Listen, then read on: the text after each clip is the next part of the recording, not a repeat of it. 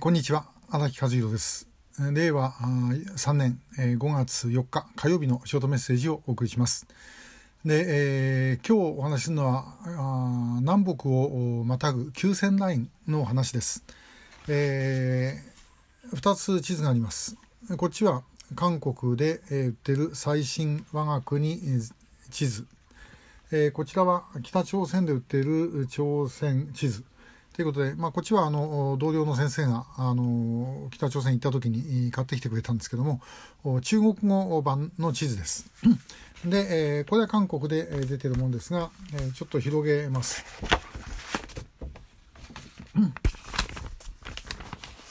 えー、韓国の地図ですよ。大韓民国全図。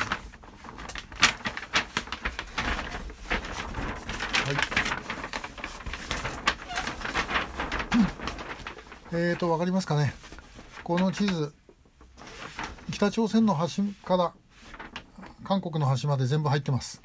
えー、まあ、当然ながら、あの、竹島も韓国領なんですけど、まあ、この場合ちょっと竹島の話は置いといて、えー、北朝鮮まで全部韓国の憲法ではですね領土条項があって、えー、全て北朝鮮とじゃ韓国大韓民国ということになってますで北朝鮮はどうかというと、えー、この北朝鮮の地図を開けます。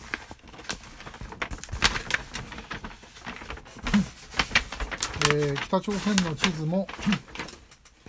はい、全部、ねえー、最終とまでみんなあの朝鮮民主主義人民共和国ということになっています。で確かあの72年の憲1972年の憲法改正まではあの首都は北朝鮮の首都はソウルになってたはずです。でこれあの当時えー、までですねもうその建前もそういうふうにしてた。でしかしまあそういうわけにもいかなくなって、えー、平壌に書いてるんですけどもまあ基本的にはあの今の状況というのはえー、一つの国の中に二つの政府があってそれがどっちが正しいのか争って戦争をやってで決着がつかなくてで休戦になった状態ということになります。まあ、それが今日まで、えー、1953年から、えー、続いているということなんですね。えー、じゃあ一体どうなってるのかとその南北の境はどうなってるのかということですが一応ですねえー、北の地図も南の地図も境は入ってます。こういうふうに。この線があの今の旧線ラインです。で、えー、このとこ見ては見えるのかな？関温度、高原度と書いてあります。で、えー、の北の部分、こっちは高原度、かっこ南って書いてあります。で、そういうふうに分かれては一応いるということです。えー、韓国の方も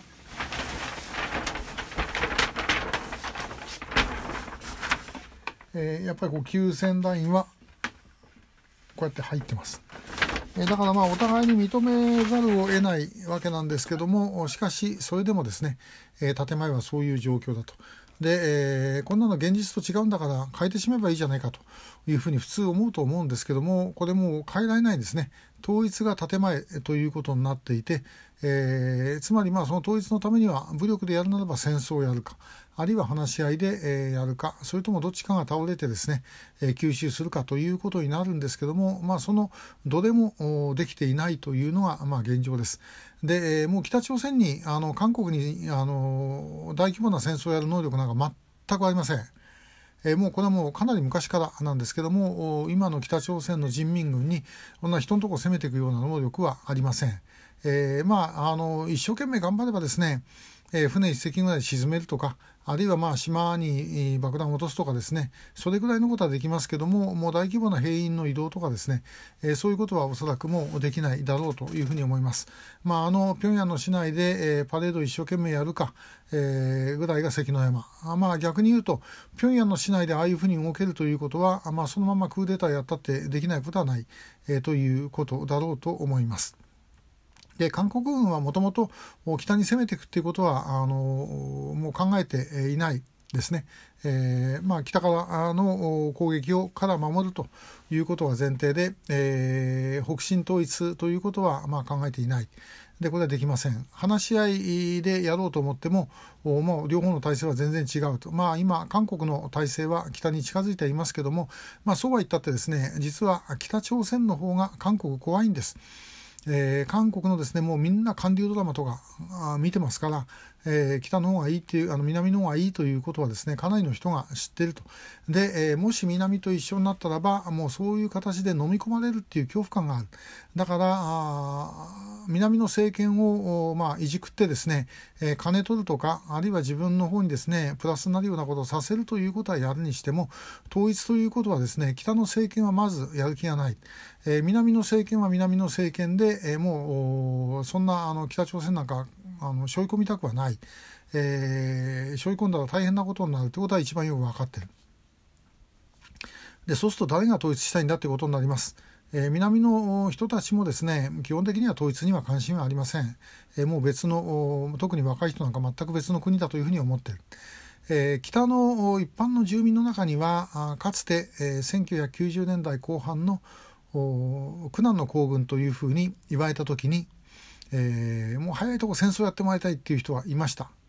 これ私脱足者の方から何人も聞きました。もう早いとこ戦争やってもらいたい。で戦争やって勝てば南のものが取れるし負けりゃ今の体制が倒れるとどっちにしてもこれ以上悪くならない、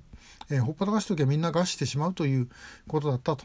まあ、そういう意味で言うと今あ起きていることこの北朝鮮でまた餓死者が出始めているという話もありますから、まあ、ひょっとしたら北の人はそういうことをあの希望している。という可能性はあります。しかし構造から言ってなかなか、えー、まず戦争はできない。で、えー、話し合いでやろうと思ってもそれはやっぱり北の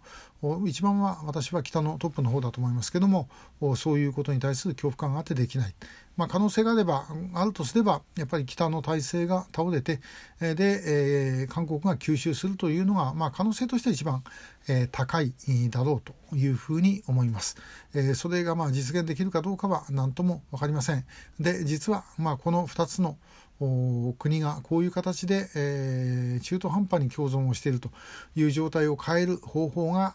一つだけあるんです。まあ、しかし、えー、これが一番あのいい方法だと思うんですが残念ながら、えー、実現の可能性はまた低いということで、え、どんな方法なのかについては明日またお話をしてみたいというふうに思います。え、今日もありがとうございました。